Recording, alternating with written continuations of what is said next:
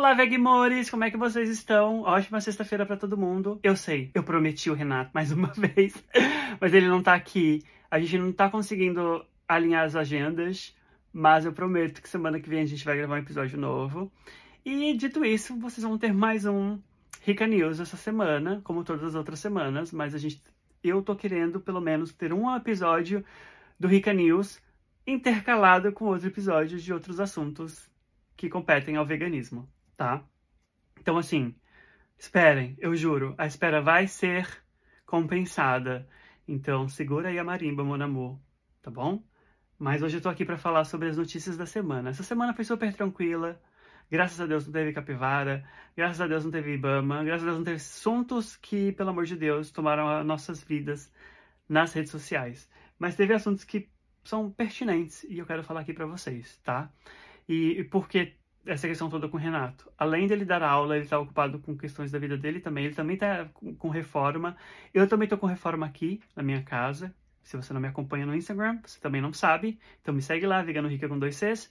E, enfim, vamos começar com a primeira notícia? A primeira notícia é assim. Família vegana pede para vizinho fechar a janela durante o churrasco. E bilhete viraliza. Essa notícia eu dei no meu Instagram essa semana. Saiu na Crescer, na Globo.com. Saiu em vários sites internacionais também. O que acontece? Uma família vegana, pai, mãe e filha, estão surtando porque um vizinho sempre está fazendo churrasco e cozinhando carne dentro de casa. O churrasco é do lado de fora, mas ele também cozinha dentro de casa, claro, na cozinha dele. E o que acontece? Essa fumaça toda está indo para casa desse vizinho, dessa família vegana. A família vegana não aguenta mais o cheiro, né? Porque a casa deles está defumada e com cheiro de defunto. Eu entendo a questão da família de reclamar. Não concordo com a questão da carta, mas também não sei qual é a relação deles com o vizinho. Eu também não sei se o vizinho ele é uma pessoa perigosa, violenta. Enfim, eu já tive problemas com os meus vizinhos. Quem me acompanha já sabe. Com os dois vizinhos. Com... Gente, eu tenho problema com os meus vizinhos, de, de, dos dois lados e de trás. A louca! Os meus vizinhos são péssimos. Então, assim, essa relação desses vizinhos, assim, é complicadíssima. É, e essa, essa questão da carta viralizou por quê? Eles mandaram uma carta pedindo, por favor, duas vezes está escrito lá, please, please, please, feche a janela, tente colocar sua churrasqueira de um outro lado, que a fumaça não vá para nossa casa, enfim. Compreensível, eu acho que. Eu, se fosse eu, se eu não tivesse problema com esse vizinho, eu ia lá bater na porta dele e falar: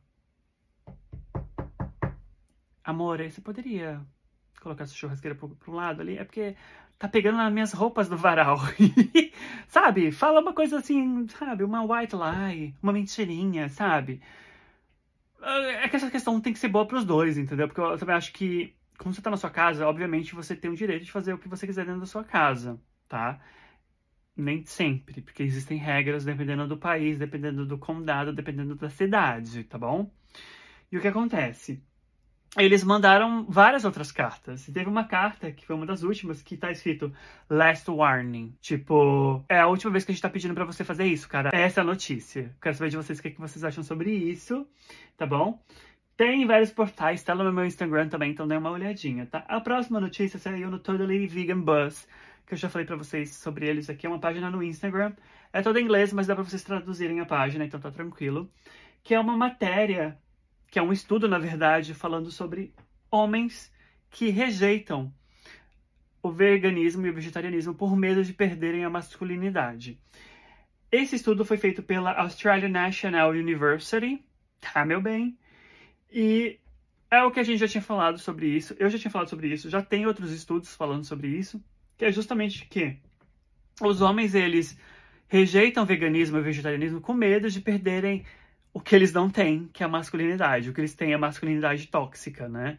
Porque achar que parar de comer carne vai afetar ele, ou que consumir soja vai crescer os peitos, né? Já ouviram esse, esse boato por aí?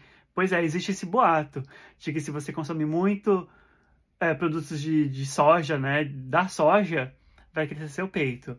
O meu não cresceu ainda, tô com 8 anos consumindo, porque assim, se fosse, gente, a gente acabaria com a indústria do silicone silicone acabou para você, né? Isso tá lá no Instagram do Todo Vegan Buzz. Também tá no meu Instagram, porque eu também já postei. A próxima notícia. Gente, essa notícia me irritou tanto, mais tanto, que vai te irritar também. Vocês lembram da Naja de Brasília? Sim, a Naja. Ela mesma. Lembra que teve um problema com a Naja? Gente, a Naja, ela não é um animal do Brasil, tá? A Naja, ela foi traficada. Rolou todo aquele TTT. Isso, já tem três anos, tá? Esse rolê todo. A matéria que saiu no G1 é assim. Naja de Brasília após quase três anos, quatro pessoas condenadas no Distrito Federal. Mãe, padrasto e amigo do estudante veterinário Pedro Camonbeck, que foi picado por cobra mantida ilegalmente em apartamentos tiveram penas convertidas em serviços comunitários. Tá bom para você?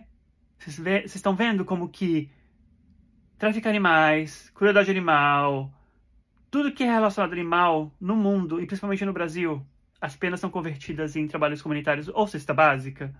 É isso, gente. Infelizmente, as nossas leis, as nossas regulamentações. É isso. É o especismo na cara dura. Infelizmente, a gente tem que lutar muito em relação a isso. E é isso. Essa é a notícia. Acabou em pizza. Acabou em pizza em serviços comunitários. Saiu no G1, tá? Esqueci de, de mencionar. A próxima notícia é Desmatamento na Amazônia cai 68% em abril. Uhul! Primeiro, primeira grande queda no governo Lula. Com essa taxa, a Amazônia teve a terceira menor marca de, do período da série histórica. Os registros do DETER para o bioma começaram em 2015. Gente, assim, esse esse número ele vai mudando a cada mês, então assim, a gente tem que ficar de olho o governo do Lula conseguiu já uma boa grana para o fundo da Amazônia, com vários países. Essas viagens que ele está fazendo, né, para para vários países da Europa, principalmente, ele está conseguindo uma boa grana para o fundo da Amazônia. Então, fico muito feliz, espero que continue e que esse dinheiro seja bem uh, aplicado, não só para a preservação da Amazônia, mas para proteção dos povos originários, né, como os Yanomamis que estão morrendo a rodo. Essa matéria também saiu no G1, tá? A próxima, que também está na página do meio ambiente do G1, que saiu essa semana, oceanos acumulam quase dois meses de recorde de temperatura. Gente, os oceanos estão praticamente uma sopa, de tão quente que estão. Veja o que se sabe sobre o fenômeno. Do início de março até agora, a média global de temperatura dos oceanos em 2023 vem superando valores históricos dia após dia. Os oceanos do mundo todo estão representando uma temperatura recorde da água na superfície desde março.